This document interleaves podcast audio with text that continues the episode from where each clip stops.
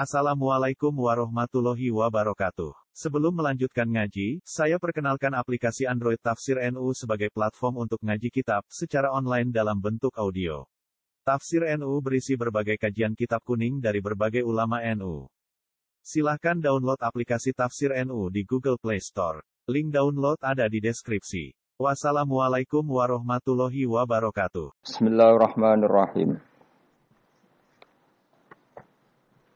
وَمَا أَنْزَلْنَا عَلَى قَوْمِهِ مِنْ بَعْدِهِ مِنْ جُنْدٍ مِنَ السَّمَاءِ وَمَا كُنَّا مُنْزِلِينَ إِنْ كَانَتْ إِلَّا صَيْحَةً وَاحِدَةً فَإِذَا هُمْ خَامِدُونَ وَمَا أَنْزَلْنَا لَنْ أَرَى perlu nurono sapa ingsun utai ma nafiatun nafi ala qaumihi ing atase kaume Habib An-Najjar Ayah Habibin tegese kaum Habib An-Najjar. Mimba'di sause kematiane Habib An-Najjar. Ayah ba'da mauti tegese sause kematiane Habib An-Najjar. Aku ora perlu nurono min juntin ing sekelompok pasukan minas sama isangking langit. Ayah malaikatin tegese malaikat li ihlakihim krana ngrusak kaum atau bangsa Antokiyah, bangsa napa Ashabal Korea. Niku kaumbe sinten Habib An-Najjar atau perkampungan napa Antokiyah kados wingi Ashabal Korea. Wa ma kunna lan ora ana sapa ingsun Allah munzilina iku zat sing nurono malaikat. Eh malaikatan tegese nurono malaikat li ihlaki ahadin. Krana ngrusak wong suwiji. Ingkanat ora ana, ae makana tegese ora ana apa ukubatuhum, apa nyiksa Ashabil Qaryah. Ora ana iku ila sayhatan kecuali sak bengokan. Sak teriakan, bengokane teriakan wahidatan kang siji. Soha kang teriakno bihim kelawan ahli Qaryah sapa Jibril Jibril. Faidan mengko nalikane ngono. Ketika terjadi teriakan hum utawi Ashabul Qaryah khamiduna iku mati kabeh, manane sakituna. Tegese anteng kabeh mayutuna terus mati kabeh. Ya hasratan duh cilaka banget, to gedun banget alal ibadi ngatasi pira-pira kawula. Manusa iku mok kawulane pangeran, cek tunane ora gelem iman. Haula. Tegese mongkon-mongkon Ashabul Qaryah wa ghairihim lan yani haula. Miman sanging wong kadzabu kang gorono sapa man ar-rusula ing pira-pira rusul fa uhliku mongko den rusak sapa man kadzabur rusul. Miman sanging wong kadzabu kang gorono sapa man ar-rusula ing boro-boro rusul fa uhliku moko den rusak sapa man sing kadzabur rusul. Wa ya tayya hasratan al ibadu siddatu ta'allumi iku bangete ngrasa lara. Wanida uha utawi nganggo nidak hasratan al ibad iku majazun majaz eh hadza. Tegese utawi iki iku awanuki iku wektu ne sira. Fakhduri moko teka sira. Mayatihim min rasulin mayati ora teko him ing Ashabil Qaryah sapa min rasulin sapa utusane Allah illa kanu kecuali ana sapa ahlul qaryah bi iklan rasul yastahziuna iku ngenyek sapa ahlul qaryah utawi ki dawuh masukun iku den giring mesti diarahno libayani sababiha krana nerangno sebabe hasrah sebabe ketunaan nistimalihi krana mengkune iki dawuh alastizaihi mengatasi ngenyai Ashabil Qaryah al-muaddi kang nekakno ila ihlakihi maring dirusai ahlil qaryah al-musabbabi kang kasababno anhu sangking ihlak apa al-hasratu dadi gedun alam yarana tora mikir sapa ngake ahlu Mekkah ta tegese penduduk Mekkah al-qailuna kang ngucap kabeh lin nabi maring kanjeng nabi mereka komentar lasta mursala ora ana sira Muhammad mursalan wong sing diutus wal istifhamu te istifham li takriri krana takrir e alimu tegese ana ta ora ngerti sapa ngake kam pirang-pirang utai kam khobariyatun bangsa makna khobariyah bimana kasiron kanggo maknane kasiron makmulatun ingkang den amalno lima maring perkara badha sause kam mu'alliqatun kang naklekno naklekno nganggurno lima maring perkara qabla kang sedurunge kam anil amali saking amal maksude amale lafat sadurunge wal makna uti maknane ngene. Annas atamne ingsun apa ahlakna iku wis ngrusak ingsun qablahum sedurunge penduduk Antokiyah terus sedurunge Ashabul Qaryah. Kasiron ing kelompok akeh minal quruni saing pira-pira generasi. Ail umami tegese pira-pira umat. annahum sak temene kaum sing dirusak ail muhlakina tegese kaum sing dirusak ilaihim maring para pendusta manane kaum Mekah ail mukadzibina tegese kaum pendusta iku larjiu naiku ora bisa bali sapa al muhlakin afala ya tabiruna ta ora gelem itibar sapa ngake bihim kelan al muhlakin wa annahum tadawu annahum iku badalun dadi badal ilah ilah manane ila akhirih badalun dadi batal masa yang perkara kobla kang sirungi iki biri adil makna keran jaga makna al-madhkuri kang wis disebut. Wa in lan sedene kelakuan niki wa in wa ing kulun nganggo makna kira ayat sembilan. Wa in kulun lan ora ana te saben-saben wong utahe in nafiyatun nafi au mukhaffafatun ta mukhaffafah. E kullul khalaiki ora ana te sakabehane makhluk mubtadaun utahe dawuh mubtada lamma jami'un kecuali sak temene utahe kabeh ikladena mungguwe ingsun mukhdaruna bali kabeh lama te lama bitasdid lan ditasdid lama iku bi mana illa kanggo manane illa obi takhfifi ta kelawan diwaca takhfif lama falamu mongko te lam fariqatun lam sing bedakno wa mau te mawi zaidatun zaidah wa ing kullul lamma jamiun ora ana utahe sakabehane wong lamma jamiun kecuali sak temene kabeh utahe jamiun khobarum tadi khobarum mutada e masmuunat keseden kumpul kabeh ladena ana ing sanding kita indana fil mauqifi ing dalam ora-ora mahsan badha basim sawise tangine kabeh muhdharuna iku den hadirna kabeh lil hisabi krana hisab utahe dawu muhdharun khobarun dadi khobar sanin kang kedua wa ayatun lan iku dadi ayat lahum kedhe wong akeh alal ba'si ngatasi tangi sangka kubur utahe dawu ayatun khobarun iku dadi khobar muqaddamun kang den disarcana muqaddamun kang den disina lan iku dadi ayat alardu te bumi almaitatu kang mati bitasdid lan tasdid almaitatu wa takhfif lan takhfif almaitah kados kirae kita wa ayatul lahumul ardul maitah berarti kiraah takhfif tapi ana sing maca maitah ahyainaha ngurip-ngurip sapa ingsun wa ayatul lahumul ardul maitah ahyainaha ngurip-ngurip ingsun ha ing ard mubtadaun utawi dawuh ahyanaha iku kaulu mutaakhiru ba'da qauli ahyana syaratun ila nu sifatin rabbi wa sifal musul kasyawah wa ayatun niku dadi ayat lahum kedue penduduk Mekah al ardu te bumi al maitatu kang mati ahyanaha ngurip-ngurip ingsun ha ing arat bil ma iklan banyu mubtadaun utai dawu al maitatu iku dadi mubtada wa akhrajna lan ngetono ingsun minha saking arat habban ing bebijian kal khintati kadene gandum Famin hu mongko wis tengah sange alhab yakulu namangan sapa wong akeh. Waja'ana lan gawe sapa ingsun fiya ing dalem ard jannat ing pira-pira perkebunan basati nate kese pira-pira perkebunan minahilin saking kurma wa anabinan pira-pira anggur. Wa fajarna lan muncrat-muncarna ingsun fiya ing dalem ard minal uyuni saking pira-pira mata air e badiat kese sebagiane mata air. Liyakulu supaya mangan sapa wong akeh min samarihi saking buahe ikilah kap hab buahe bebijian mau bi fathata ini samarihi wa bidammata ini lan demlaro sumurihi sebagian kira apa liaqulu min samari sebagian apa min sumuri bi fathata ini wa bidammata ini kira asabastan eh samaril madkuri tegese buahe barang kang kasebut minan nakhiri sanging kurma wa khiri lan dene nakhir wa ma amilatu aitihim dadi nggo nggo mematahkan keangkuhan manusia Allah dawuh wa ma amilatu aitihim kejadian utawa fakta utawa kenyataan bahwa beberapa bibijian, beberapa buah yang manfaat bagi manusia kabeh iku ma'amiladun apa?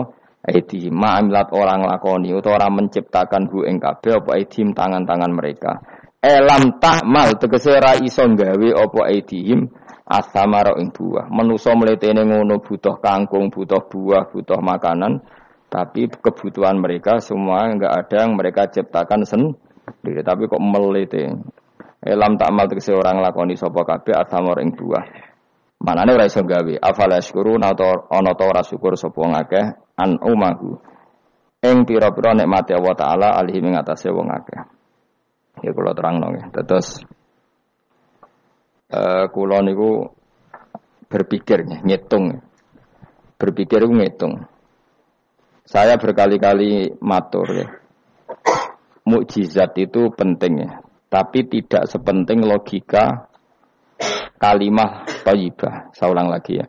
Mukjizat itu penting, tapi tidak sepenting logika atau akal menyangkut absolutisme kebenaran hakiki. Jadi disebut kalimah thayyibah. Napa kalimah napa?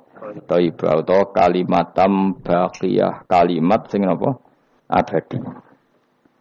Karena kalau Rasul itu selalu mengandalkan mukjizat, itu resikonya tinggi sekali. Satu, resiko bahwa mukjizat hanya disaksikan oleh orang yang hadir saat itu. Soalnya rumakno wae, mungkin saya paham. Ya, resiko mukjizat apa? Satu, hanya disaksikan orang yang hidup di zaman itu. Kedua, itu pun mukjizat punya sisi yang di mana sesuatu yang spektakuler itu bisa dianggap sihir oleh yang tidak percaya. Terus ketiga, setelah zaman itu lama sekali, maka berita itu bisa dikatakan hoax atau bohong atau mana buktinya. Sebab itu Al-Quran, itu cerita mukjizatnya Nabi itu tidak banyak. Soal kue muni akeh itu mergo kue nganggur, jadi terus seneng hal-hal yang spektakuler.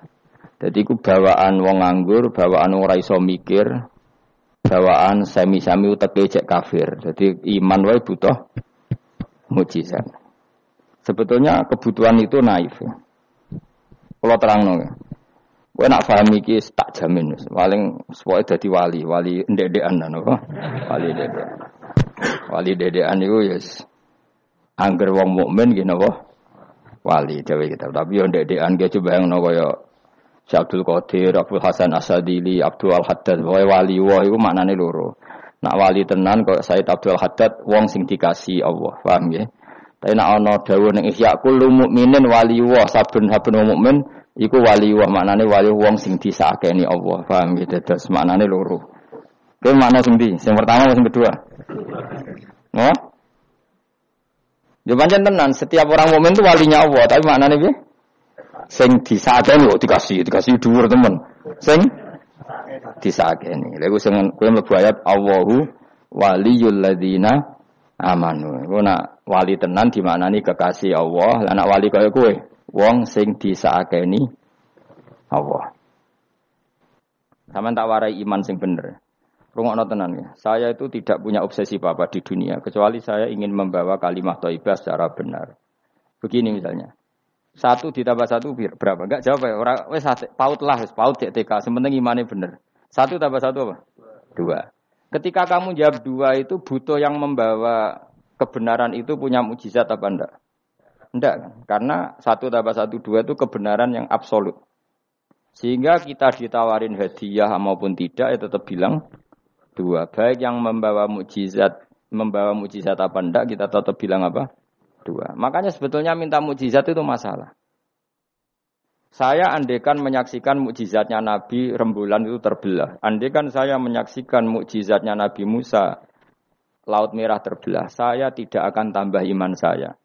Karena iman itu sesuatu yang absolut, yang enggak butuh legitimasi mukjizat. Sehingga minta mukjizat itu dari awal sudah masalah menurut Quran. Mungkin ilmu ini agak aneh bagi kalian karena kalian ini sudah punya utek-utek elek. Utek elek itu yes. Ya utek elek, makanya harus tobat. Misalnya ana wong ayu. Iku ayu ta ora? Secara objektif ayu. Terus kowe mendingan ora roh rasane, tarane elek wae. Lah itu kira-kira uteke sampean begitu. Itu bahaya utek seperti itu harus ditobatkan, diruwat. Cara wong Jogja diruwat. Ning gone gunung, ning gone segara kidul, ning gone endi iku? Nggon ruwat ku endi, Mas? Kowe tau tak ruwat? Ning ndi? Ning watu apa? Kula nate mriku ping ruwat Mustofa ra gelem sirik direne. Nak gelem ren tak ruwat tak biayai, paling tak piro kembang sak taman ya. Golekno ning pasar kembang. Tapi ora sarkem pasar kembang tenan. Pasar kembang tenan, sini pasar iki lho maksudku. Pikirane kok ndak kamu tak latih iman secara benar, betul ini. Saya ndak main-mainnya. Saya sampai ketemu Allah bertanggung jawab. Enggak tak latih iman sebenarnya hal yang mudah, sangat mudah. Satu ditambah satu itu berapa? Dua. Kamu mengatakan dua itu nunggu dikasih hadiah yang bedei apa enggak? Enggak. Lalu menunggu diancam apa enggak? Kalau ndak bilang dua tak bunuh, ndak kan? Karena kebenaran yang absolut. Lah Allah sebagai Tuhan itu kebenaran yang absolut apa enggak? Absolut. Sehingga harusnya harusnya Allah andekan tidak bikin surga pun kita tetap bilang Allah Tuhan. Allah tidak nakut-nakuti dengan neraka pun kita tetap bilang Allah itu Tuhan. Dan yang mengajarkan bahwa Allah Tuhan yaitu Rasulullah Muhammad tidak perlu bawa mukjizat yang spektakuler. Sehingga mukjizat itu masalah. Makanya tidak ada imannya sahabat karena mukjizat. Abu Bakar iman dengan kesadaran. Umar iman dengan semua khiyarus sahabat. Iman itu dengan kesadaran. Mukjizat itu hanya diminta orang-orang aneh-aneh. Iku kafir-kafir elek. Muni waqalu lan nu'mina laka hatta tafjura lana minal ardi yambu'a. Jadi mukjizat itu diminta orang sing aneh-aneh, sing brengkel jero-jero. Terus ya itu tadi seperti tadi, satu tambah satu berapa anak-anak? Ya sebetulnya dua, tapi kalau enggak dikasih papa tak jawab lima. Kalau kamu ingin iman masuk surga, utek kamu ijek kok cah T K. Nanti ke swarga Gusti jenengan tak arani pangeran, nah ora sira pangeran. Maka ini absurd, suatu yang absurd, yang buruk sekali. Sehingga orang-orang soleh pun, soleh-soleh kayak kue ini kan soleh amatir. Orang-orang soleh amatir seperti ini itu masih nanti digojlek sama pangeran di mahsyar, ditanya begini sama Allah. Dan saya hafal hadis qudsinya. Ayo, kamu ingin keluar dari Islam amatir apa tetap begini saja? Keluar. Keluar kudu ngrungokno ngaji. Laulam akhluk jannatan wala naron. Ini kata Allah dalam hadis qudsi. Alam akun ahlan an utoa. Saya masih hafal teksnya seperti itu. Kalau saja saya tidak menciptakan surga dan neraka, apa saya sebagai Tuhan itu tidak layak kamu to'ati? Jadi ketika orang-orang soleh amatir kayak kue, kue ning dunya sujud, sujud Gusti, darane aku pangeran, nggih Gusti, opahe napa, swarga Gusti. Pas wis kowe P D P mlebu swarga pangeran takok, umpama aku ora gawe swarga, aku tetep mbok arani pangeran ta ora? Terus kowe mulih Budi Gusti ya, mung ndaran jenengan pangeran sing penting swargane, mboten jenengane pangeran. Oh neraka kowe. Karena kita bilang satu ditambah satu saja dua tanpa presentasi yang bedai atau yang uji memberi hadiah atau tidak. Karena kita bilang dua hanya butuh kewarasan, apa? Nak kowe waras saudaraku. Maka orang-orang pilihan itu malu kalau minta surga. Karena Allah tetap Tuhan.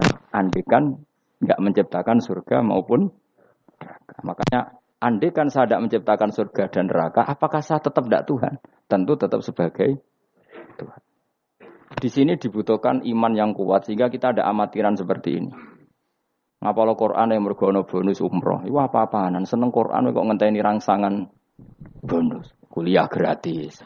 Untuk jalur khusus. Wah apa-apaan. Kue gedeng yo keliru, wong Quran saiki berkah kok kue gedeng. Tapi kayak setuju goblok tak jamin. Kowe milih ndi? Goblok apa hasud? Pilihane loro tok. Nek ora setuju hasud, setuju goblok. Ora terima goblok, goblok. Wong seneng Qur'ane kok ngenteni rangsangan hadiah, seneng umroh. Quran itu kalamu kita, kalamu Robbi, ngendikane pangeranam kok senenge ngenteni bonus ini apa-apa. Kampungan banget. Loh, kalau kamu seneng sesuatu coba sekarang, kamu mengatakan langit indah, itu kan objektif. Ya, karena langit indah. Jangan sampai kita H P ini penting enggak? Oh, penting untuk komunikasi. Tapi kira awakmu, oh ora penting no. Kacau kan kalau semua hukum digantungkan kepentingan pribadi. Quran itu kalamu wah selalu indah kapan saja. Meskipun kita tidak tahu untungnya apa kita senang Quran. Misalnya enggak enggak tahu untungnya umroh apa enggak, enggak penting. Dari awal kita mencintai Quran karena itu kalamu Rabbi, apa? Ini kalamnya Tuhan saya. Saya mencintai Dia. Saya mencintai Allah, maka yang berbau yang tentang Allah kita cintai. Tanpa presentasi dapat hadiah apa enggak, menghormat apa enggak. Saya sebagai orang alim juga gitu. Saya enggak peduli sampean hormat saya enggak, enggak peduli. Goblok kalau saya gitu. Segoblok-gobloknya. Saya orang alim diwajibkan mulang ya mulang dan saya mengharap ridhonya Allah. Terus kowe ngaji golek ridhane Allah, golek itu selesai kan? Enggak ruwet. Aja kok kowe ngaji, aku ngaji Gus Pak nak sida alim, nak ora alim ora ngaji malah ora ngarak, malah ora bakal alim. Ngaji-ngaji saja, lha iso alim gak penting.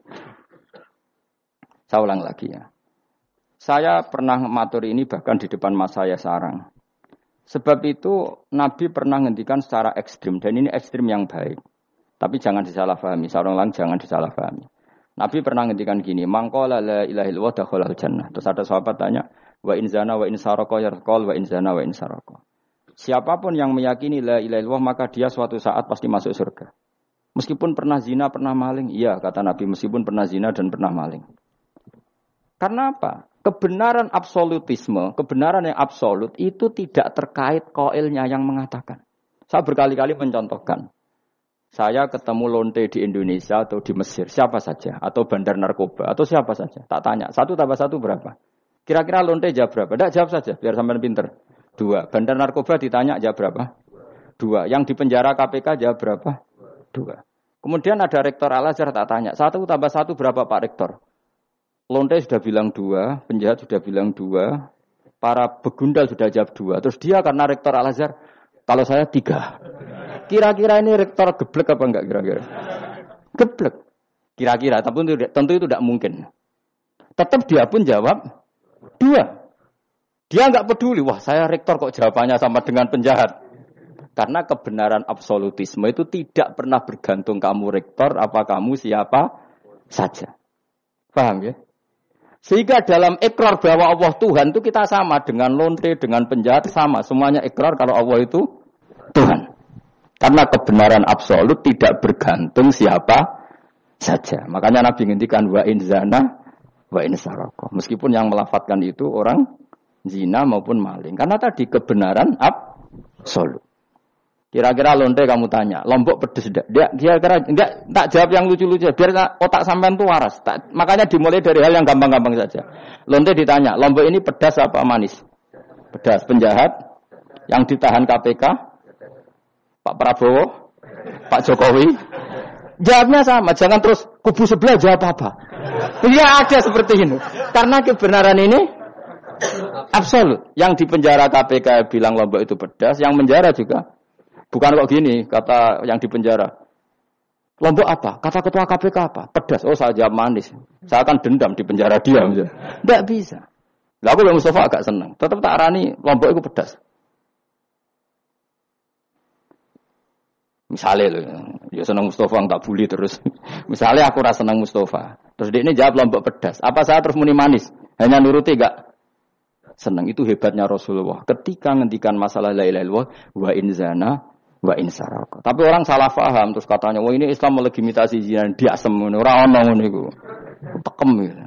Maksudnya Nabi itu kebenaran absolut, itu enggak ada bedanya antara orang fasik dan orang soleh. Semuanya ikrar. Sekarang satu ditambah satu, lonte ya bilang dua, pencopet ya bilang dua, pak polisi ya bilang dua, kubu sebelah ya bilang dua. Sekarang semua orang Islam, sing fasik ya bilang Allah Tuhan, sing soleh bilang Allah Tuhan. Semuanya sama. Maka orang fasik pun dalam Islam enggak boleh kamu keluarkan dalam dari Islam. Karena sama-sama bersaksi asyhadu alla ilaha illallah wa asyhadu anna muhammadar rasulullah. Mulane ahli sunnah berpendapat, berkeyakinan orang Islam apapun maksiatnya tetap tidak bisa dikeluarkan dari apa? Islam. Soal dosa ya dosa saja. Apa nak kue terus dosa darani satu tambah satu limo. Nak selonte muni satu tambah satu dua terus orang soleh aku tak bilang tiga biar tidak sama dengan lonte. Tidak bisa seperti itu. Maka harus dilatih terus kebenaran absolut. Maka saya bayangkan kalau saya, saya ulang lagi, andai kan saya menyaksikan mukjizatnya Nabi memecah bulan, iman saya tidak tambah. Karena tanpa itu pun kadar kita imannya sudah full. Kenapa? Karena kebenaran Rasulullah sebagai Rasul adalah kebenaran yang absolut. Seperti saya meyakini satu tambah satu dua. Dikasih hadiah satu juta itu tidak nambahi iman saya kalau satu tambah satu dua. Paham ya? Enggak, enggak, enggak tambah kan iman kamu. Satu tambah satu dua. Terus kamu dikasih hadiah satu juta. Kepercayaan kamu bahwa satu tambah satu dua tambah apa enggak? Enggak kan? Karena kebenaran yang absolut. Absolut. Nah, itu yang dimaksud Sayyidina Ali ketika ngetikan lauku syifal ghoto mastatu yakinan. Umpama dunia aku aku semua kasafah kabeh, imanku ora tambah. Ketika ditanya, apa Anda setelah di akhirat imannya tambah? Ndak, kata Sayyidina Ali. Apapun iman saya ndak tambah. Maksudnya ndak tambah karena kebenaran absolut. Siapapun yang mukmin secara benar itu imannya sudah seratus persen. maka tidak akan tambah dengan hal-hal yang baru. Paham ya? Jelas. Kayak tadi, satu tambah satu kamu jawab berapa? Dua. Itu kebenaran itu kamu imani kan sudah full seratus. Kemudian yang bedai kamu, yang nguji kamu, sudah kamu tak kasih satu miliar, sudah kamu tak kasih umroh. Iman kamu satu tambah satu, dua tambah apa enggak? Enggak. Karena kebenaran absolut. Maka nanti setelah saya masuk surga tertanya Allah, ha imanam tambah enggak setelah saya melihat surga? Ya tetap Gusti, tetap engkau sebagai Tuhan yang hakiki. Lah seneng tambah lah niku tambah mergo kelon mau cara keren ngene salta. Nggih. Nak rugen kita koi. Imanam tambah gak gen, mbok jabe. Mboten Gusti. Nak seneng tambah ge tambah lho Gusti riyen elek sakniki ayu lah. Tapi ya urusan seneng mawon, tapi nak imannya enggak perlu tambah karena tadi Allah Tuhan itu kebenaran yang ab absolut. Jelas nggih? Lho jelas to. Maka kebenaran yang absolut ini sebetulnya enggak perlu mukjizat. Maka mukjizat itu hanya diturunkan sesekali saja oleh Allah di semua nabi.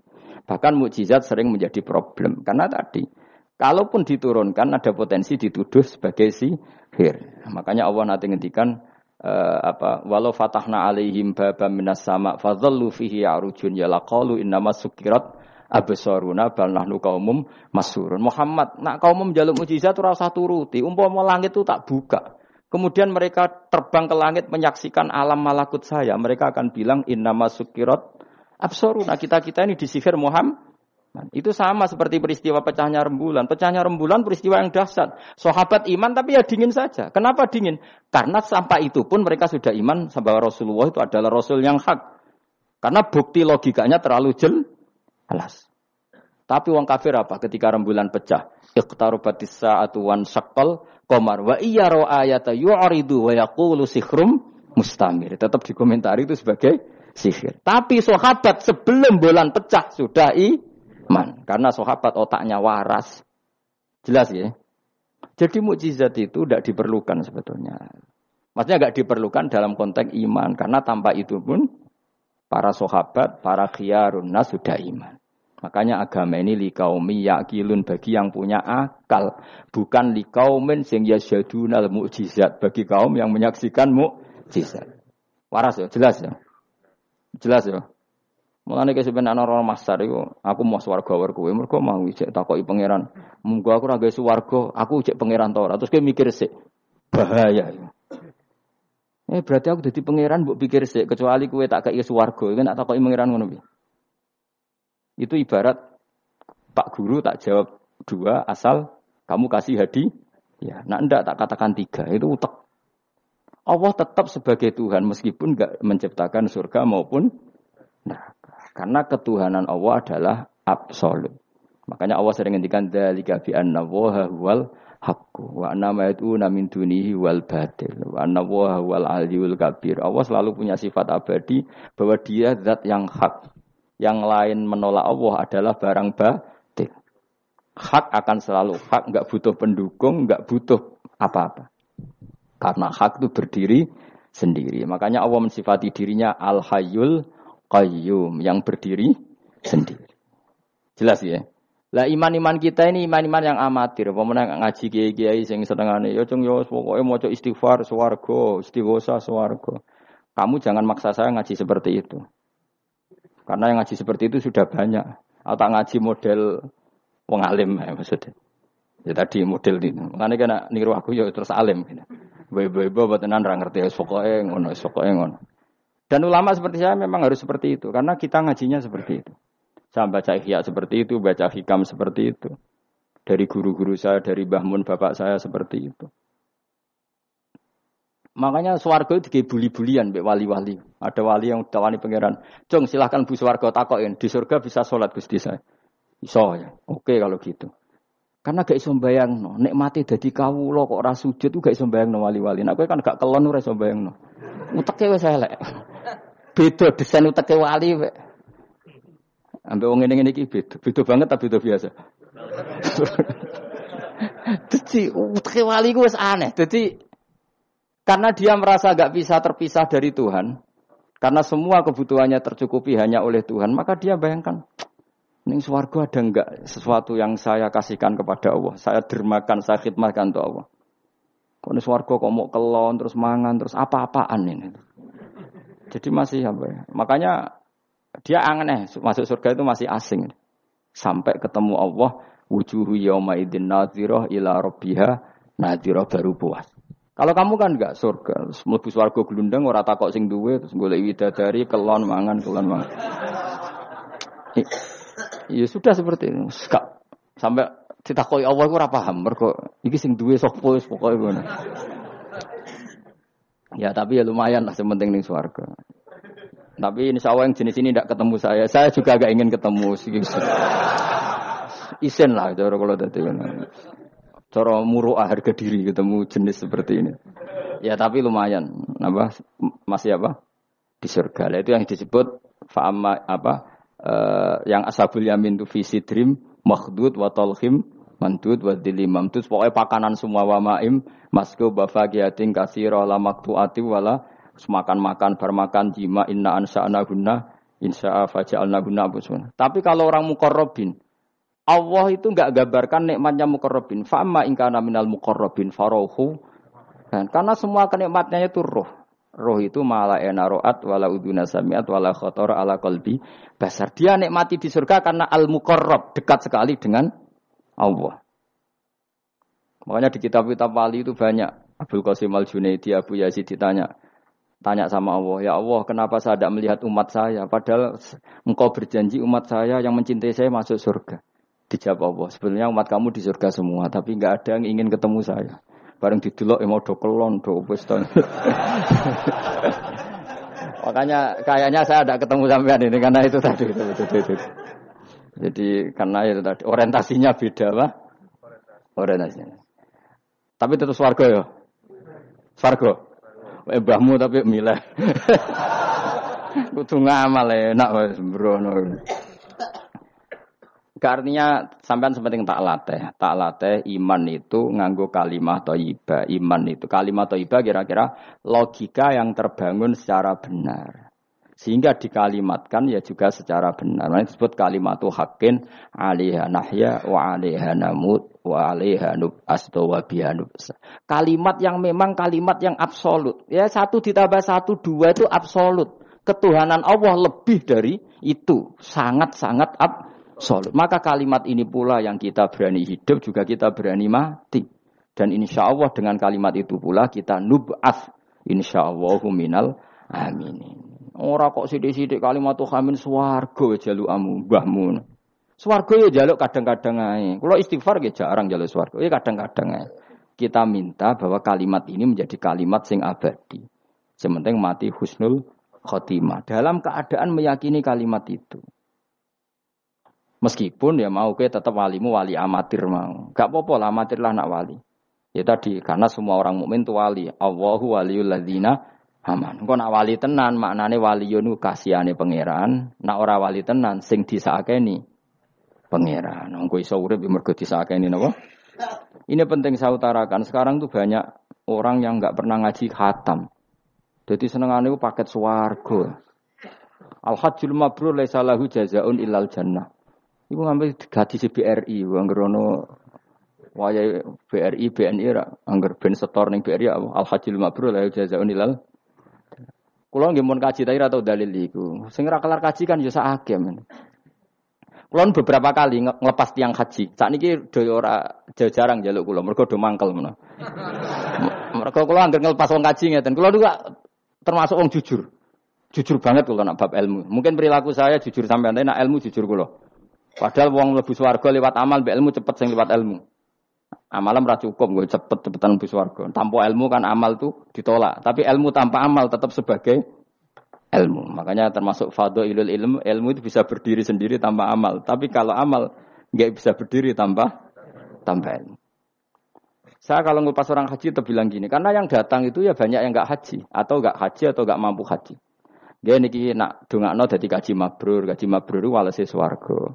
Sing mboten kelar kaji dongakno salate iku nggih mabrurah, salat sing ditampa nggih mlebu swarga. Sing ngrumat anak ikhlas nggih swarga. Sing kere ikhlas nggih swarga. Sing syukur mergo tanggane kaji meskipun ora kelar kaji tapi melok seneng koyo senenge sing haji nggih swarga. Mergo alamate wong mukmin seneng nak dulure Senang. Akhirnya sing kaji kan kecewa, perkarane ora fokus muji dekne. Mulane terus ra diundang meneh kan kira-kira gitu. Tapi aku malah beneran kan hisabku ringan. Daripada aku mentale model mubalek, kaji ku fadilah ngene-ngene, ne multazam, masyaallah. Nang Hajar Aswad muni masyaallah masyaallah mergo disangoni sing order. Tapi dekne gak mikir ning nguri wong do nangis perkara nih ditegir gak kelar kaji. Gawe ngenes wong fakir dosa dol-dol paham. Niku kudu di ngajekno meneh. Mergo sing nyangoni iku dadi dipuji-puji. Enggak boleh ulama seperti itu. Nek mubalek oleh, nek ulama ndak boleh. Mubalek ulama kan kelasnya beda napa? Mubalek sing ra alim maksudnya. Nek sing alim menawa ya kembar lah mesti kek. Karena kita punya etika. Coba yang miskin semua umat Islam, semuanya ingin haji, tapi gak kelar haji. Kok buat dalili fadilai haji, fadilai multazam. Ya nangis malah ngenes, malah kelar dirajante. Ya ibu-ibu sing rumah anake sabar senajan to anake rewel nggih swarga. Bapak-bapak sing rumah bojone rewel nggih swarga. Sing penting syaraté rewel lan sabar aku ngono. Nak sabar tanpa rewel ter, belum teruji kata saya. Dadi syaraté bojo sabar kudu apa? Rewel. Syarat yang tidak sabar, sing lanang kudu fakir. Menikah tak kayak itu. Terus, kalau kamu jadi ulama harus seperti itu. Zaman Nabi Sugeng ya seperti itu. Nabi itu kalau ngitung ahli swarga itu banyak sekali. Ana wakafilul yatim kahateni fil jannah. Sing rumah yatim kahateni fil.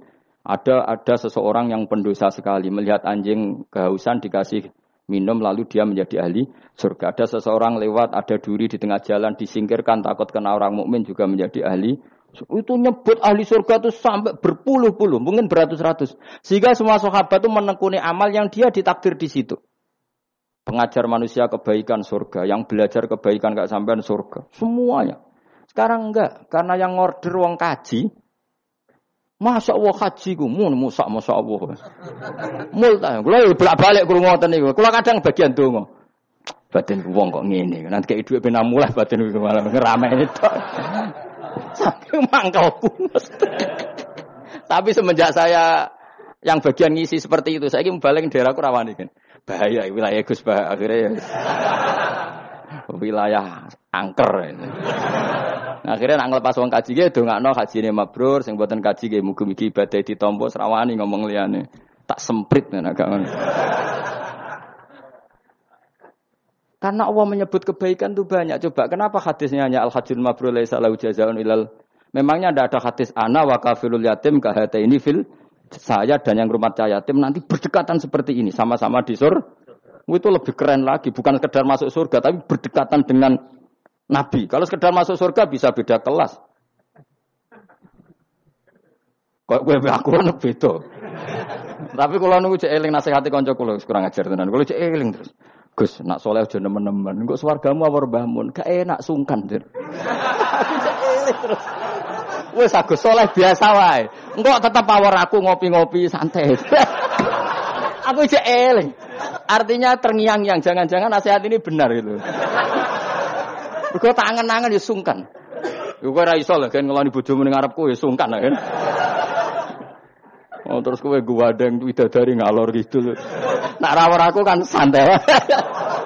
Mulane iki amalem biasa wae. Engko mari swarga mawar aku kan apa? Sungkan. Nganti saiki bocah ya ora pati saleh. Alasane iku tok. Bahaya Gus.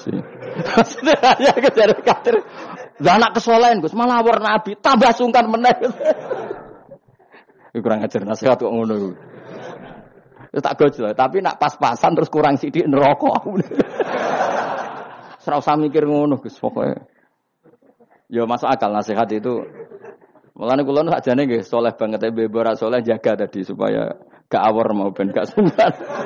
Cek cek urip kancaku. Nggih tak takoki cek ngono. Ketoke gaya ngene cek. Ya ora untuk fasek-fasek sithik cek. Muk jaga ben apa? Orang sungkan, orang enak lah Mustafa jauh swargo bebas, kan kayak bebas ini. Mungkin lah rencananya raba bareng aku semesti sungkan ya. Apa overacting anda ni kepinginnya kan terus mandi di laut, blodor kan. Jadi orang guru ni kan suka, gak sawar kan dia. Gak usah awar, cuma sesekali soan. Orang minggu pisan soan. Sediluk wae. Bariku mulai. Saya ulang lagi ya. Latelah iman secara benar. Karena agama ini dikaumi yakilun. Dan yang minta mukjizat itu orang-orang yang otaknya sudah pecundang. Wong muni siji tambah siji loro wae kok butuh sing ngomong memberi hadiah. Ya ini apa-apaan. Allah sebagai Tuhan itu hak yang absolut. Ngapain kita nyari-nyari bukti? Apalagi nyari wis karuan. Nah Allah itu pangeran. Ya mulane Allah kadang ngendikan wa ma mana'ana an nursila bil ayati illa an kadzdzaba bihal awwalun wa wa ataina samudan naqata mubsiratan fadzalamu biha. Tidak ada yang menghalangi saya membuat mukjizat kecuali faktanya mukjizat sering didustakan orang-orang dulu. Wa ataina samudan naqata mubsirah fadzalamu biha. Dulu kaum Samud minta mukjizat unta keluar dari batu. Setelah saya turuti, nyatanya mereka tetap kah? Kafir. Makanya kita melatih iman itu dengan logika yang sehat. Iku liqaumi yaqilun liqaumi yatafakkarun. Caranya gitu tadi dilatih mulai hal-hal kecil. Ya tadi lombok itu pedes enggak? Pedes. Gula itu manis enggak? Manis. Terus ada orang jawab, saya bilang pedes. Asal yang bilang lombok pedes adalah orang yang bisa menurunkan halilintar dari atas. Lah apa hubungannya lombok pedes dengan halilintar dari atas? Sama. Apa hubungannya Allah sebagai Tuhan? Kemudian yang bilang Allah sebagai Tuhan dituntut mengeluarkan mu. Aneh enggak? Aneh. Makanya artinya peminta mukjizat itu sudah pecundang. Makanya enggak ada khiyarus sahabah yang minta mukjizat. Makanya minta mukjizat itu rata-rata orang enggak benar. Waqalu waqalu tadi rujuknya kan orang benar. Lan nu'mina laka. Saya tidak akan iman kamu Muhammad hatta tafjura lana minal ardi yambu'a. Saat terus ya autakuna laka jannatu min akhil wa inabin fatufajjiral anhara khilalaha tafsiru aw yakuna laka bitu min sukhrufin aw tarqafis. Sama yang ngomong ini orang benar apa orang enggak benar? Orang enggak benar. Ya jelas ya clear ya. Jadi kita iman ya iman saja. Nikmati wis ngandel kula. Jenengan nak sujud nikmati matur nuwun Gusti jenengan nakdir kula sujud sehingga saya sah sebagai hamba jeneng jenengan. Kowe nek ape mati nikmati wae. Gusti kula wangsul teng jenengan zaman teng donya ya sing ngurusi jenengan mengke setelah mati ya sing ngurusi jenengan. Zaman saya hidup ya enggak tahu cara ngurusi diri saya sendiri. Ketika saya hidup juga kita enggak pernah tahu bagaimana jantung bekerja, paru-paru bekerja, yang ngelola roh ya enggak tahu.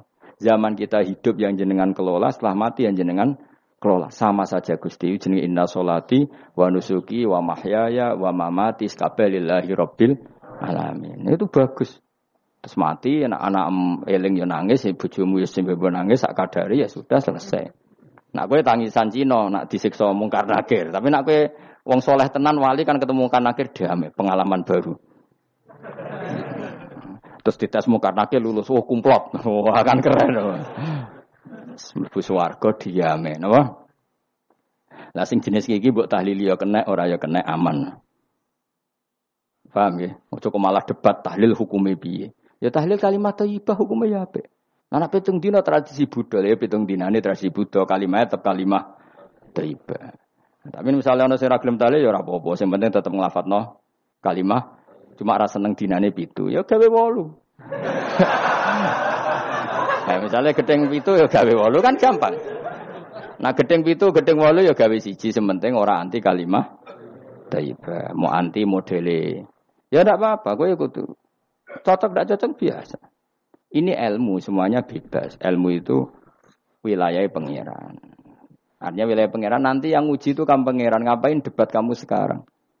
Kita sering kritik Wahabi. Kita juga sering dikritik Wahabi. Biasa saja. Saya sering ketemu ulama Wahabi. Saling menghormati nggak apa-apa. Meskipun saling kritik, gejol-gejolkan ya biasa. Nggak masalah. Orang alim mulai dulu kritik-kritikan biasa. Imam Syafi'i sama gurunya sering gejol-gejolkan. Pas atas nama orang alim ya gejol-gejolkan. Dulu itu Mbah Hasim Asyari sering gejol-gejolkan sama Kiai Fakih Mas Kumambang. Sama-sama orang alim. Ya murid sama guru. Karena ilmu itu memang apa ya. Kayak iya, kayak enggak. Nah yang ilmu absolut pasti sepakat. Misalnya tadi. Apa kalimah thayyibah itu selalu baik? Pasti selalu baik. Ya sudah.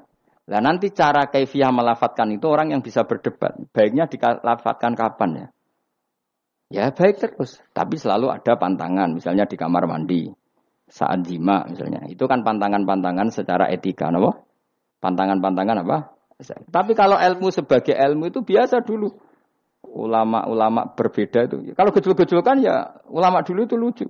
Misalnya sampean tak bedhei, andai kan kamu jadi kiai. Kira rasa-rasaan jadi kiai. Baik mana anak-anak kecil diworo kamar wong tua apa dipisahkan? Andai kan kamu punya pondok, milih mana? Anak kecil disamakan kangkang besar apa dipisah? Eh, mesti jawab, ki milih ndi? Diworno apa dipisah? Dipisah. Nah, oke, Hen. Dipisah. Lu akeh sing dipisah. Ada yang bilang diworno. Kalau diworno itu memang kalau dipisah itu resikonya sing kecil mentali cilik terus, mergo ora ono sing didik sing tuwa. Nak diwarno kadang sing cilik, sing tuwek kan suwaya rabi men bakas rabi, cilik katut bakas rabi bahaya. Utawa sebalike, sing cilik melok main game, sing tuwek melok main game mergo katut cah cilik. Lha iku jenenge istiad, sama-sama apa? Sama-sama apa? Mungkin. Sehingga dulu itu pernah ada wali itu karena salat jamaah itu di shaf akhir. Yang shaf awal wali karena sering shaf awal, yang shaf akhir ya ada yang jadi wali. Yang soft awal enggak terima. Kenapa kamu jadi wali? Padahal kalau sholat soft di, kalau sholat di soft akhir. Jawabnya, saya tuh malu sama Allah. Kok kepedean betul kok di depan. Tapi ke Joni Ruli, gimana cerita? Cek pede nih, enggak ngarep. Karena dia di belakang motifnya itu tidak malas. Tapi motifnya itu apa? Tawadhu atau malu. Dia jadi wali. Nah, aku kan bergo malas panjang.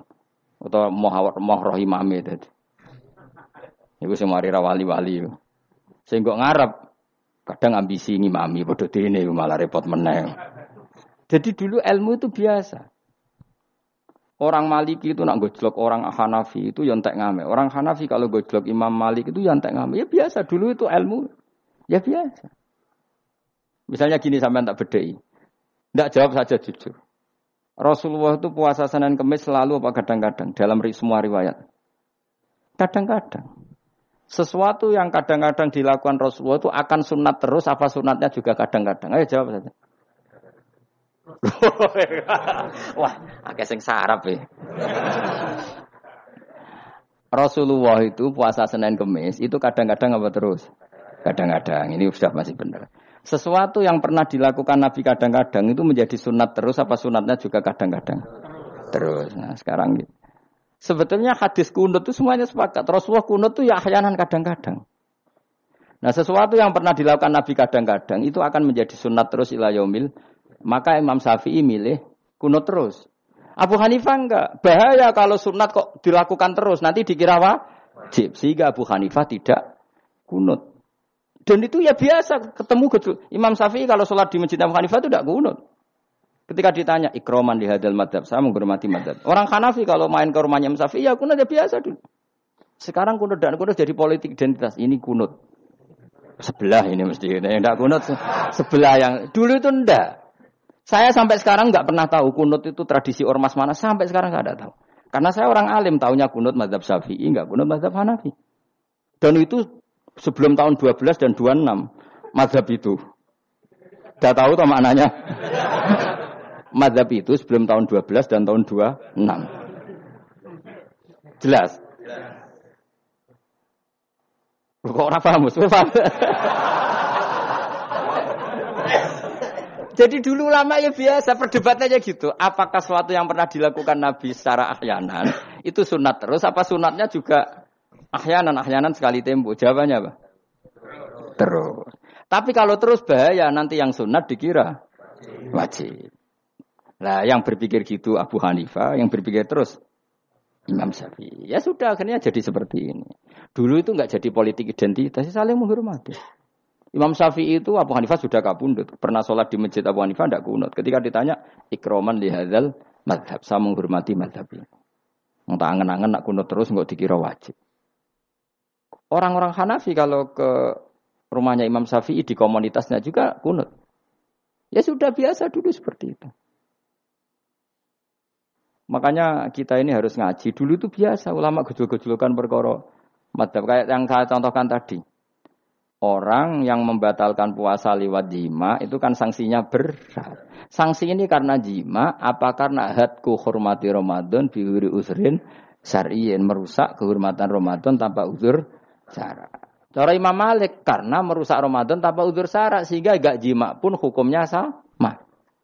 Yaitu misalnya makan tanpa uzur, ya hukumnya sama. Kenapa sama? Jima istri hukumnya apa? Halal apa haram? Halal. Makan? Halal. Maka kalau itu kamu lakukan fina hari Ramadan, siang-siang Ramadan tanpa uzur syara, maka sanksinya sama-sama berat. Karena dianggap melecehkan kehormatan Ramadan. Cara Imam Syafi'i enggak, jima sama makan mulai dulu beda. Kamu makan wajib mandi enggak? Enggak. Kalau jima wajib. Kan beda. Ya beda itu tidak sama. Ya sudah, Imam Syafi'i memberi sanksi berat untuk jima, untuk makan ti? tidak. Wong podo pintere kan yo penak. Penak kan? Sing ra penak iku podo gobloke, podo sok pintere. Lah iku debate ra barbar iku. Podo gobloke nak debat podo sok pintere. Wis naudzubillah min dzalik. Kulo nek debate wong-wong malah kudu guyu. Malah melok goblok, ngrungokno tok iku malah melok goblok. Wong debat agama kok gak ana referensi, ra ana kitabe. Amen muni menurut saya. Memangnya Anda penting dalam wali ora, ulama ora kok debat agama muni menurut saya. Memangnya Anda mujtahid? Kudune gak menurut kitab yang saya baca dalam mazhab Syafi'i kitabnya ini begini, sing sitok bantah. Dalam mazhab Maliki kitabnya ini. Wah itu keren. Aku teko ning majelis iki. Debat menurut saya, emangnya Anda siapa? Nabi ndak, wali ndak, ulama ndak, kok mau agama menurut Anda? Wis wargane ra mesti kok ape. Makanya dibiasakan pakai referensi, pakai sanad. Agama ini butuh sanad. Inna hadzal ilma dinun fanzuru amman ta'khuduna dinakum. Lihat di mukadimah Sahih Muslim. Agama ini ilmu, ilmu ini agama. Maka lihatlah ilmu itu kamu ambil dari mana? Dari mana? Karena tanpa sanad ini bahaya. Bahayanya tadi, misalnya begini. Ada orang alim soleh berteman orang kafir. Atau berteman orang fasik. Atau berteman perempuan cantik. Dia alim loh, alim soleh seolah lagi. Ada orang alim soleh berteman perempuan cantik atau orang fasik atau orang kafir. Pasti di hatinya satu. Wong ayu nak dikancani wong fasik, engkau malah melakukan hal-hal yang tidak terpuji.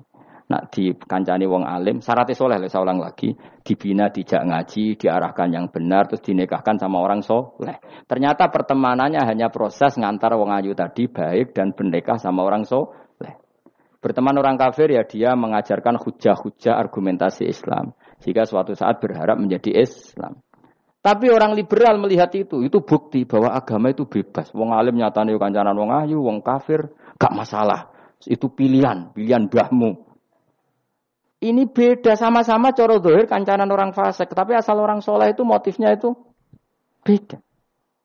Saya misalnya orang kaya, ada ulama kaya, uh, itu senengane blonjo. Sampai bojone itu marah-marah. Saking parahnya ulama ini, kebetulan keluarga saya, ini anaknya mulai itu, anaknya kon golek utangan. Padahal nilai anaknya pertama berangkat dari rumah itu bawa uang. Mau ngirimi anaknya di sarang. Itu orang Jawa Timur. Kiai alim. Roh bakul kacang ning bis gak mentolo ditukoni. Roh bakul mainan saake wong tuwek wadon ditukoni. Walhasil tok sarang ku duwe entek. Tapi gowo mainan, gowo kacang putu-putu. Saake jare. Sama-sama belanja. Dekne niate nyebar rahmate Allah. Dulu saya pernah ngalami itu, meskipun tidak skala yang ekstrim itu. Saya sampai sekarang anak saya mulai T K, S D tak sangoni terus. Kadang beli jajan yang dia sama sekali gak doyan. Dulu ibunya yang marah sebelum ora dipangan kok dituku Gus. Ya masih ora dipangan bakule tetap seneng. Butuhe bakule iku payu ora kok dipangan ta ora. Tapi utek-utek medhit ngene kan pikirannya kan.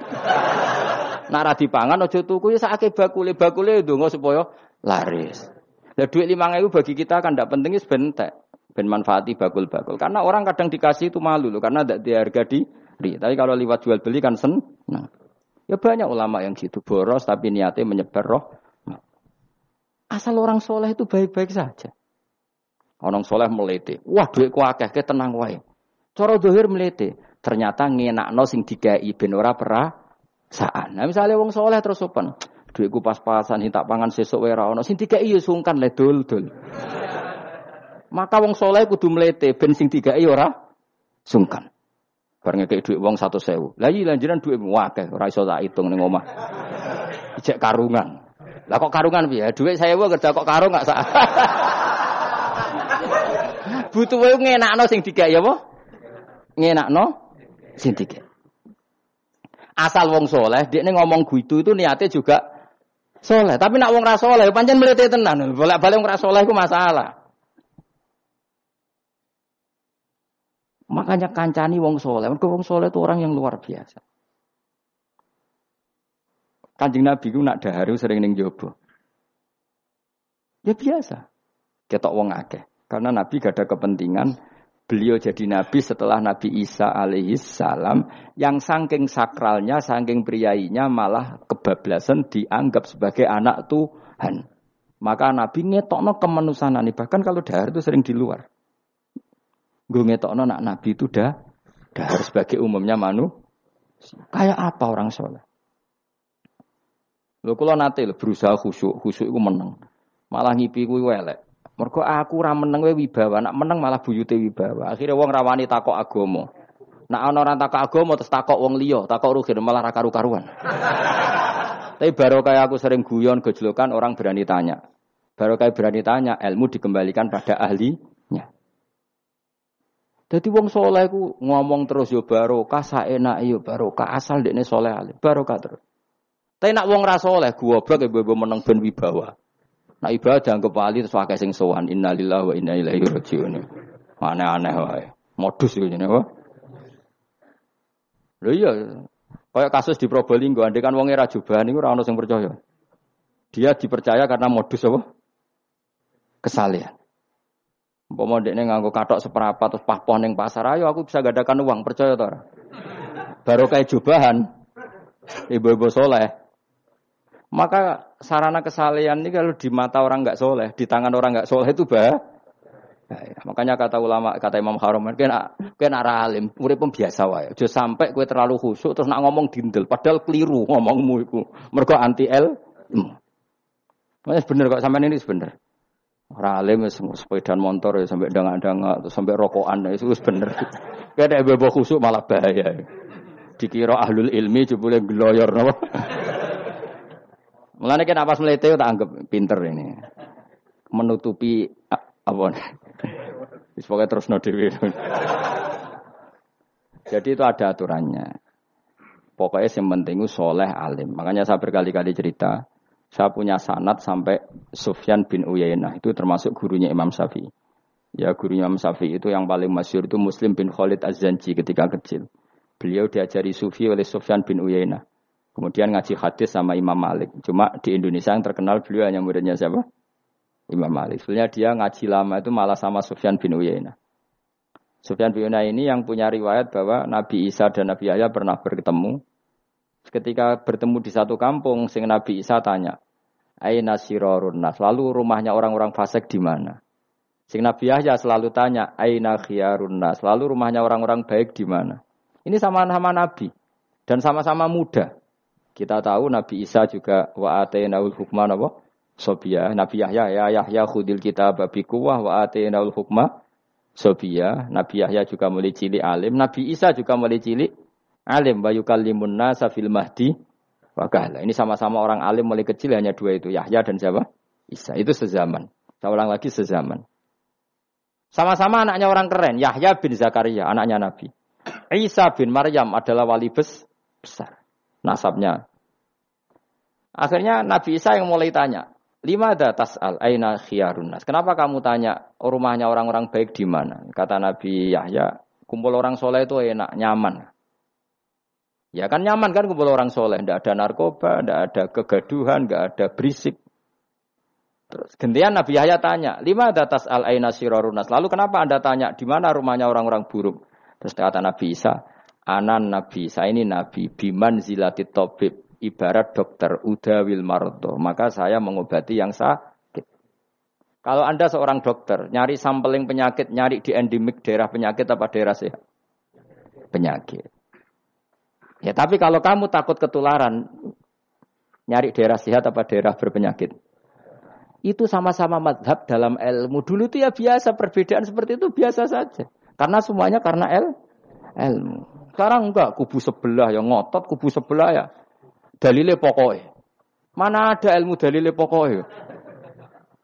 Pokoknya kunut itu gini, kalau tidak kunut gini. Memangnya Imam Syafi'i lahir tahun berapa? Kunut tidak kunut itu ada sebelum tahun dua belas dan tahun dua puluh enam. Gue eleng-eleng. Nah di vulgar, roh dari vulgar. Nah iku rapam ya bangetan. Maka orang-orang alim tahunya ya kunut dadak kunut itu al-khilaf baina madzhabi Syafi'i wa madzhabi Abi Hanifah. Sekarang tahu-tahu di zaman akhir jadi politik identitas. Kayak misalnya begini, tak contohkan lagi perdebatan. Pakai peci putih. Gus Naji itu putranya Mbah Mun meyakini pakai peci putih itu sunat sehingga santrinya pakai peci putih. Mbah saya pernah mbah saya Kyai Hamid Pasuruan juga pakai peci putih. Santri sebelah kiri semuanya pakai peci putih karena putih itu sunat ya sudah pakai peci putih. Tapi kalau Mbah Mun itu santrinya enggak boleh pakai peci putih. Haram kata beliau. Kata beliau, "Jong kajine wong desa-desa nganti adol Tegal, adol sawah. Mbok saingi ketu lima ribu." Kata beliau. Nglarakno atine wong dosa apa haram? Dosa, Mbah. Lah ya iku dosa, melane haram. Sehingga takanya akan santri sarang semua. Enggak ada santrinya Mbah Mun pakai peci putih, kecuali yang sudah kaji. Karena pikiran beliau itu menyakiti orang katanya. Karena kajiannya adol Tegal disaingi lima ribu. Tapi Mbah Mun sebagai orang alim yang membiarkan pondoknya Gus Naji pakai peci putih. Mbah Naji juga membiarkan ketika pondoknya Mbah Mun pakai hitam. Makanya saya keterusan peci hitam. Saya itu sudah kaji, tapi karena saya mulai dulu nggak pernah pakai peci putih, terus keterusan, keterusan sampai sekarang. Tapi suatu saat aku juga nganggukin kan, entah, entah kapan, suatu saat. Jadi aku soal Nabi, aku kedunan iri, keterusan, keterusan diharamno terus kebablasan ini. Itu logika ijtihad. Sama misalnya khasnya ulama itu pakai jubah, pakai apa? Ya sudah itu khasnya ulama. Terus kayak misalnya neng parkiran macak ngono. Alasannya anu tuh lama. Kira-kira menyinggung orang apa ndak kira-kira. Kowe kelakuanem jek ra karuan jubah sunah Rasul terus kene parang tritis delok wong macem-macem jubah. Kacau gak? Elek-eleki nasab apa enggak? Boy orang itu mikir. Jadi karena ada selalu masalah ijtihadiyah. Abdullah bin Mas'ud dulu itu kalau sholat itu enggak pernah pakai baju resmi. Seringnya pakai sarung tok, kadang kadang enggak pakai baju. Ketika ditanya, kamu ashabu Rasulillah, kenapa sholat dengan cara seperti itu? Terus beliau ngendikan, wong ben roh nak standar minimal sholat seperti ini. Kalau saya sholat selalu pakai pakaian sempurna, nanti dikira itu aturan fardu dan umat menjadi berat. Sampai seperti itu ulama menjaga konstitusi bahwa yang penting dalam sholat adalah satrul aurah. Zaman itu sudah sahabat dan tabiin, karena Nabi sudah wafat, itu sudah pakai pakaian lengkap. Tapi Abdul bin Mas'ud tiap sholat di masjid, dia menunjukkan pakaian paling tidak lengkap. Jadi pernah beliau sholat itu hanya pakai sarung, terus diikatkan di apa lehernya. Ketika ditanya, dulu kita dengan Nabi pernah sholat seperti ini. Akhirnya ulama menjadi tahu, nak ngono sholat paling pokok itu nutupi mabena surah war rubah. Andai kan tidak ada cerita Abdul bin Mas'ud, mungkin dikira sholat syarat sahnya ya seperti itu. Maksudnya pakai jubah terus, pakai pakaian begitu terus. Barokahnya Abdul bin Mas'ud orang tahu standar mini minimal. Jadi kalau ulama itu motifnya seperti itu. Rasulullah kira-kira senang qiyamul lail apa enggak? Senang. Tapi beliau qiyamul lail di masjid hari keempat, hari kelima sudah tidak keluar ke masjid. Karena Nabi kalau selalu melakukan nanti dikira fer, dikira fer. Tapi kalau enggak melakukan nanti orang tidak qiyamul lail. Maka Nabi pernah melakukan, ya pernah tidak. Ya sudah itu konstitusi dalam tradisi ulama. Jelas ya. Saya sholat di pondok saya sendiri sering jadi makmum. Karena semua kiai sudah jadi imam, nanti dikira syarat sahnya imam itu kiai. Repot, makanya saya tunjukkan kiai juga boleh jadi makmum. Andai kan semua kiai jadi makmum, saya nanti jadi imam. Ya semua ulama mulai dulu tradisinya gitu, karena yang dikatakan fardu kifayah itu kalau sudah ada yang melakukan, yang lain tidak usah. Biar seim, seimbang. Sekarang enggak do gerudak geruduk kabeh. Makanya terus kacau. Lalu coba sekarang misalnya gini. Andai kan semua orang melakukan kebenaran kesunatan, yaitu misalnya semuanya ambisi itikaf ning masjid. Terus tidak ada orang melakukan kebenaran ngrumat cah yatim, ngrumat jenazah, ngrumat jalan-jalan raya. Kan kacau. Mergo semuanya satu variasi kebenaran itikaf ning masjid. Cayatime sedeng do mati, mergo do itikaf kabeh. Tapi barokah ana sing itikaf ning prapatan, nek ana wong tiba iso nulung, nek ana wong kesasar iso takok. Barokah wong sing itikaf ning prapatan. Sayange terus bidung-bidung barang ku sayange. Sajane niat itikaf ku sah. Nawaitul itikaf linusrati thoriq. Niat ingsun itikaf nulungi dalan ben nek ana wong butuh. Coba sekarang, orang yang kecelakaan, pertolongan emergensi orang yang itikaf di jalan apa yang di masjid? Di jalan, barokahnya banyak, itu tim SAR gratis. Umpama do niat soleh kabeh bumine pangeran, sah mbok itikaf. Mulai sesuk gak apa-apa, itikaf ning perapatan. Tapi buktikan kamu tidak berbuat macam atau tulisi relawan orang tersesat. Jadi ajane kebaikan itu ada di mana-mana. Makanya Nabi menyatakan kebaikan orang itikaf ya dikatakan Nabi baik. Orang yang jalan-jalan kemudian ada duri disingkirkan juga disifati Nabi orang baik. Orang yang rumah yatim disifati Nabi orang. Bahkan orang yang hubungan intim dengan istrinya sama Nabi ya disifati orang baik. Sampai sahabat tanya, masa urusan gitu dapat pahala ya Rasulullah? Lu iya, andekan itu sama orang lain kan malah do, dosa. Berhubung sama istrinya maka dapat pahala. Kayak apa Nabi ngitung kebaikan sekian banyaknya. Tahu-tahu di zaman akhir kubunya saja yang baik. Ini apa-apaan. Ini kalau iskal deh. Yo marah ini, tobat deh. Kebaikan adalah sesuatu yang dikatakan Allah bah, baik di kubu kita maupun di kubu sebelah. Ya. Mau kubu sebelah ya apa saja. Baik-baik di partai kita maupun di partai sebelah. Maupun di ormas kita maupun ormas sebelah. Karena semua kebaikan otoritasnya di Allah Subhanahu. Ada Nabi yang senangane ngurus wong fasik, Nabi Isa. Karena berpikiran Nabi itu tabib, ya tabib itu yudawil mar, untuk mengobati yang salah. Ada Nabi kayak Nabi Yahya. Karena kalau orang kayak kamu tak suruh ngobati orang fasik, kira-kira katut ta sing fasik tobat. Cara rohin tak cul ngobati wong wayu, kira-kira sing katut sapa? Sing ayu dadi ngaji apa sing ngaji dadi? Ya ukur dhewe, nak ora kuat niru Nabi Yahya, nak kuat niru Nabi Isa. Tapi kowe ora nabi masalah. Ya sudah, yang penting roh ilmunya, bahwa dulu itu biasa. Paham ya? Makanya Sayyidina Abu Bakar jadi wali karena akhlaknya baik. Tapi akhlak baik itu tidak cukup untuk melindungi Rasulullah, karena ketika Nabi diteror, Abu Bakar tidak bisa berbuat banyak. Sehingga ketika Abu Bakar sudah Islam, Nabi itu masih sembunyi. Sampai ketika lihat Umar gelut di pasar Uqad, dia petarung yang menangan, Nabi berdoa, Allahumma aizal Islam bi Umar. Semoga orang seperti ini itu masuk Islam. Karena ini rapati butuh sopan, ini butuh petarung. Tenan, Umar masuk Islam. Masuk Islam hari pertama sudah Abu Jahal ditotok rumahnya. Kamu lo ganggu Rasulullah Muhammad tak bunuh kamu. Semua orang diparani. Akhirnya bersamaan dengan itu ada khitab fasda bima tu'mar. Akhirnya Nabi berani dakwah secara ala niatan. Barokahnya mantan preman. Jadi kebutuhan Islam banyak. Butuh orang sopan, butuh petarung, butuh macam-macam. Butuh wong lomo, butuh wong fikih sabar. Itu sakeh, gak usah ditambah ini. Karena jumlahnya sudah overload yang fikir itu. Jumlah. Itu rasa diproduk sudah. Sudah masif lah. Sudah, sudah. Jadi orang kok kalau gede ngufekir, maksudnya jumlahnya sudah banyak. Jadi itu kayak apa kearifan Rasulullah? Makanya Abu Bakar pertama jadi khalifah. Ketika beliau mau wafat, itu nunjuk Umar jadi khalifah. Padahal beliau wataknya lemah lembut, tapi menunjuk orang yang sangat kasar, yaitu Sayyidina. Karena beliau insaf, tidak semua kebaikan terwakili oleh orang berakhlak. Kadang kebaikan terwakili orang yang tegas, kayak Sayyidina. Kayak apa insafnya para sahabat? Iya toh, kalau di internal akhlak itu baik, tapi kalau di eksternal ngadepi orang nakal, yang baik itu orang tegas. Tegas. Coba misalnya ada preman di perapatan, mau ganggu kiai, kowe di santri sopan mau diluk toh. Pusing kan?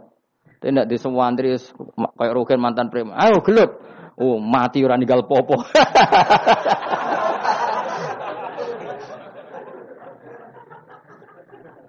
Itu kan keren, apa? Keren. Makanya Abu Bakar ketika, lu ya, sampean tahu kan hadisnya Umar. Setiap ada orang munafik macam-macam pamitnya sama Nabi, dakni adrib pun izini Nabi tak biya coy. Ya setiap hari kegiatannya gitu terus.